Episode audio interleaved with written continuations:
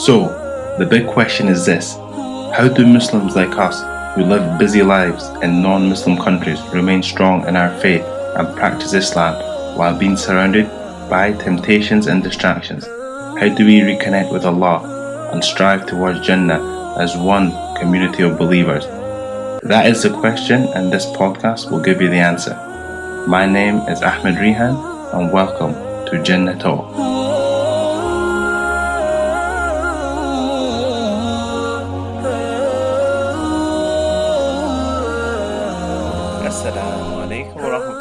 Barakatuh, dear brothers and sisters. I hope you're well today, inshallah. Now, we're a few weeks away from Ramadan, a very, very exciting time of the year, and I hope that you're making preparations for you and your family. We don't want to get to the point where we're just the day or the night before Ramadan and it comes to us like a surprise and we're like, oh, we're not ready yet. It's like going on a, a holiday or a long journey and not preparing for it until the day before or the minute before we just leaving the house and then we're thinking, oh, okay, have we even prepared for this journey?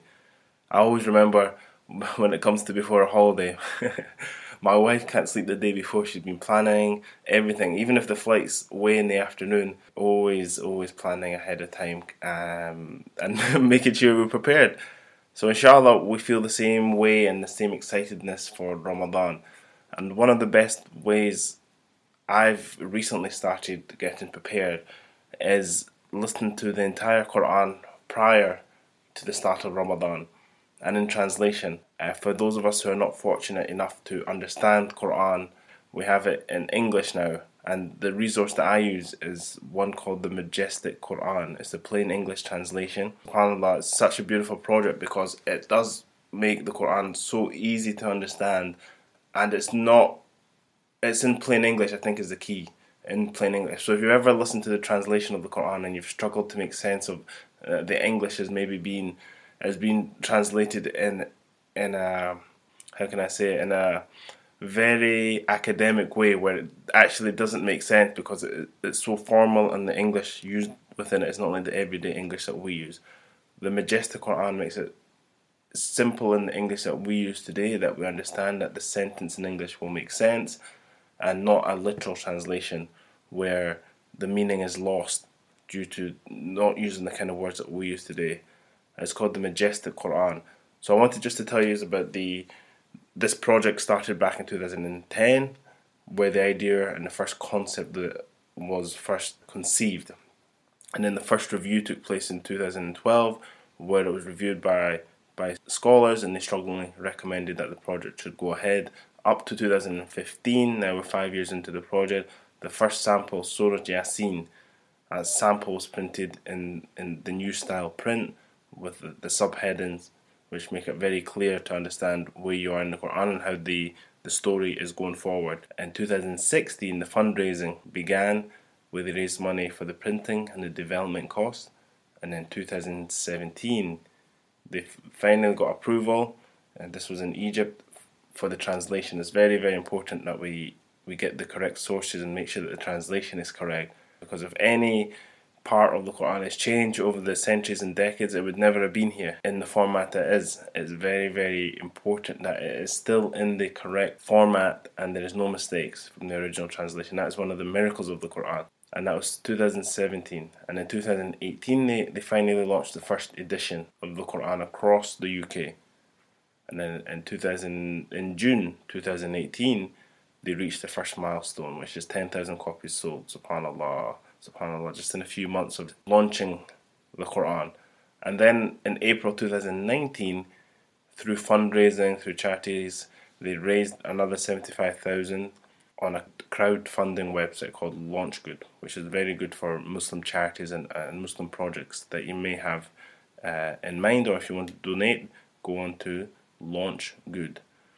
Then in May 2019, they reprinted the Quran, at the second edition, which is a hardback version, 2019, December 2019. The app was launched as well on Android and, and Apple as well. April 2020, the paperback copy, the first edition, uh, that was an English version that came out April 2020. And in May, they have the Kindle version the Kindle, and in July 2020 is the audiobook. Now, the audiobook version is the one that I listen to. You can listen to that whilst you're driving, whilst you're at work, whilst you're at the gym, whilst you're doing anything, um, housework, cooking, etc. And that's the, the best time I feel I can connect with the Quran. It's, it's this it's these times where you are doing nothing else, like mentally. You're physically maybe at the gym, but mentally there's this opportunity where your your brain is is is open to, to new ideas and, and and puts the stories together in your in your mind that you've never heard before. Well, you've heard them, but not in this order. It's really, really amazing. The first time I listened to it, it is Surah Baqarah, and the way the structure of the surahs come together when you hear it in a plain English translation, Subhanallah, it's an explanation of all the the rules and and the way the Quran is is written in this format. It will give you the heading of each small chapter, so it, might ask a, a question from what people were asking from the early believers were asking, and Allah asks the question and He answers it. It's all rulings. It's all rulings. Did you know over 300 million people do not have access to any water at all? Over 14 million women and 4 million children spend over one hour a day collecting drinking water in sub Saharan Africa, often trekking through harsh terrain, facing animals and human predators. We take it for granted, we waste it, and even pay too much to drink it from little plastic bottles. That's why we have partnered up with the Well Foundation, a charity which provides drinking water by digging wells in communities that really need it. They work in areas such as Pakistan, Tanzania, Kenya, Uganda, Gambia, Nigeria, and so on.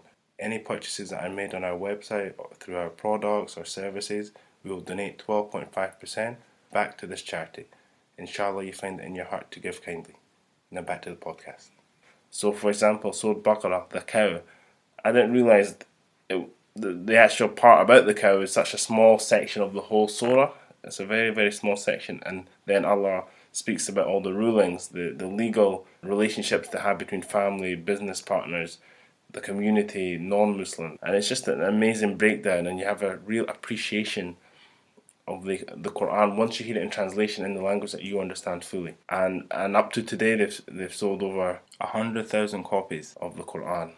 So I would really, really highly recommend that you download this. I will put a link into the bio of this podcast. Download it, read it, especially in the lead up to Ramadan. Subhanallah. For me, it's given me a huge appreciation of the meaning of the Quran. And even if you were just to listen to the surahs that you know, the last 30, let's say, okay, the last section of the Quran, if you were just to read or listen to the understanding of them. They're the surahs that we read every day in our salahs. So very, very minimum is that we'll understand what we're saying and we'll have a full appreciation of it as well.